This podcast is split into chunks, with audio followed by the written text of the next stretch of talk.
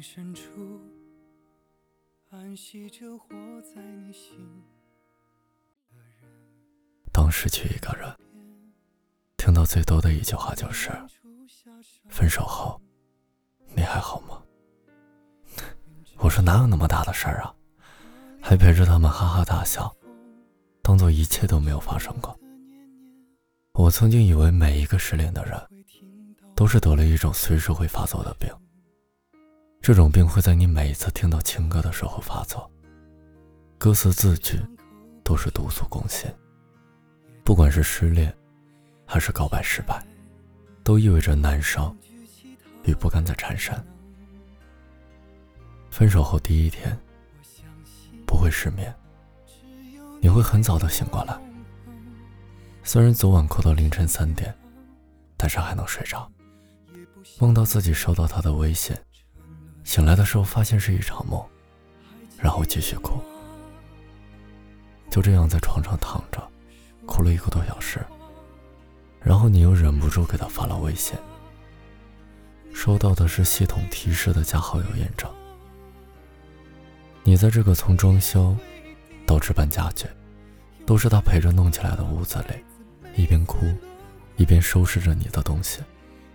你看着这些东西。然后蹲下，一个人放声痛哭，哭得昏天地暗。去了趟医院，医生的话总结就是屁事没有。接着你顶着一张邋遢的脸，拿着 CD 影像片，吃了两个抹茶冰淇淋，嘴巴牙齿都发绿了。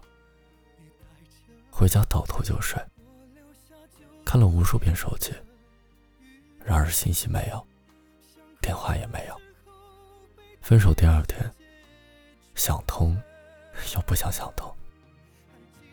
睁开眼想通，早餐想不通，刷牙想通，冲牙刷想不通，洗脸想通，擦脸想不通。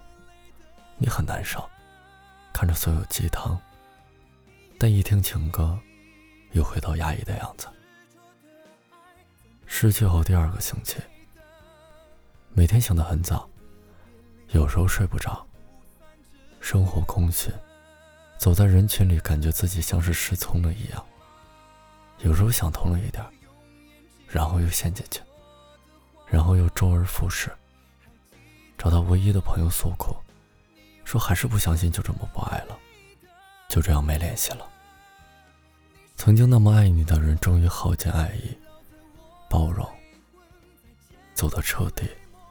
而又决绝，你开始发朋友圈，告诉自己不要想，然而全部都是自欺欺人，全部都是想让他知道你有多么的爱他。失去一个月，你不甘心，你找了他很多次，楼下堵他，公司等他，可他一次比一次决裂。你拿上一张纸，写上他的所有缺点。写下他做的让你伤心的事儿，写下你们吵架时他说过所有伤害你的话。你强迫的提醒自己他有多糟糕，小心眼儿，坏脾气，所有的缺点你都写满了。你把它放在枕头底下，早上起来的时候，伤心的前一秒，迅速拿出来朗读，并且大声的读出声，告诉自己，他让你多么的伤心。这个人有多么的渣，告诉自己有多么的傻，竟然喜欢这样一个蠢货。可是你还在哭。失去第三个月，你从最初痛心，到现在的绝望，到今天依然保持着分开的习惯，等待着对方一点都没有的消息。十一点才到家，买了一桶泡面，吃了一口。早起打卡上班，去坐地铁，却把手机忘在了地铁轨道。你央求工作人员赶紧帮你把手机拿回来。你着急到哭，到崩溃，因为你害怕他给你发消息你回不了，给你打电话你接不到。等你拿到手机的那一刻，什么都没有。你才突然意识到，这个人真的不会出现在你的生活了。现在啊，你要求自己半夜醒来，不让这种情绪扩散，不向任何人寻求帮助，因为你知道，他们帮不了你。失去后一年，你看着镜子里的自己，整个人状态差，胖了十斤，天天熬夜，皮肤很差，做着一份不喜欢的工作，每天大错小错不断，被没有耐心的领导骂过几遍。你不知道是因为状态差，还是失恋，到底为何因，谁为过？你的闺蜜看不下去了，带你去商场。帮你打扮自己。第二天梦想，你变了一个人。你开始琢磨怎么让自己变得不那么空虚。你拿出之前写的所有缺点，发现有一段时间没读了，但这一次读起来，他好像没有那么糟糕。你开始承认，其实他和你在一起的时候真的挺好的，以至于后来，你遇到自己心动之人。还是保留这样的想法。你希望他永远的幸福，遇见下一个喜欢的人，也被喜欢。所以说呀，每个人都在慢慢变好。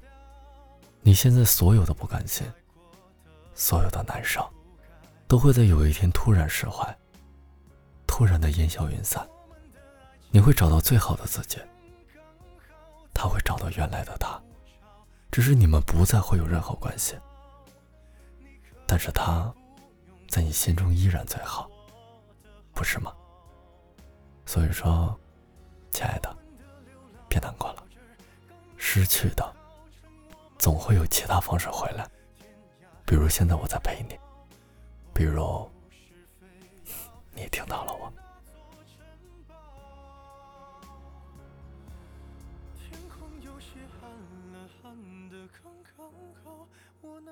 的样子就没人看到，你别太在意我身上的。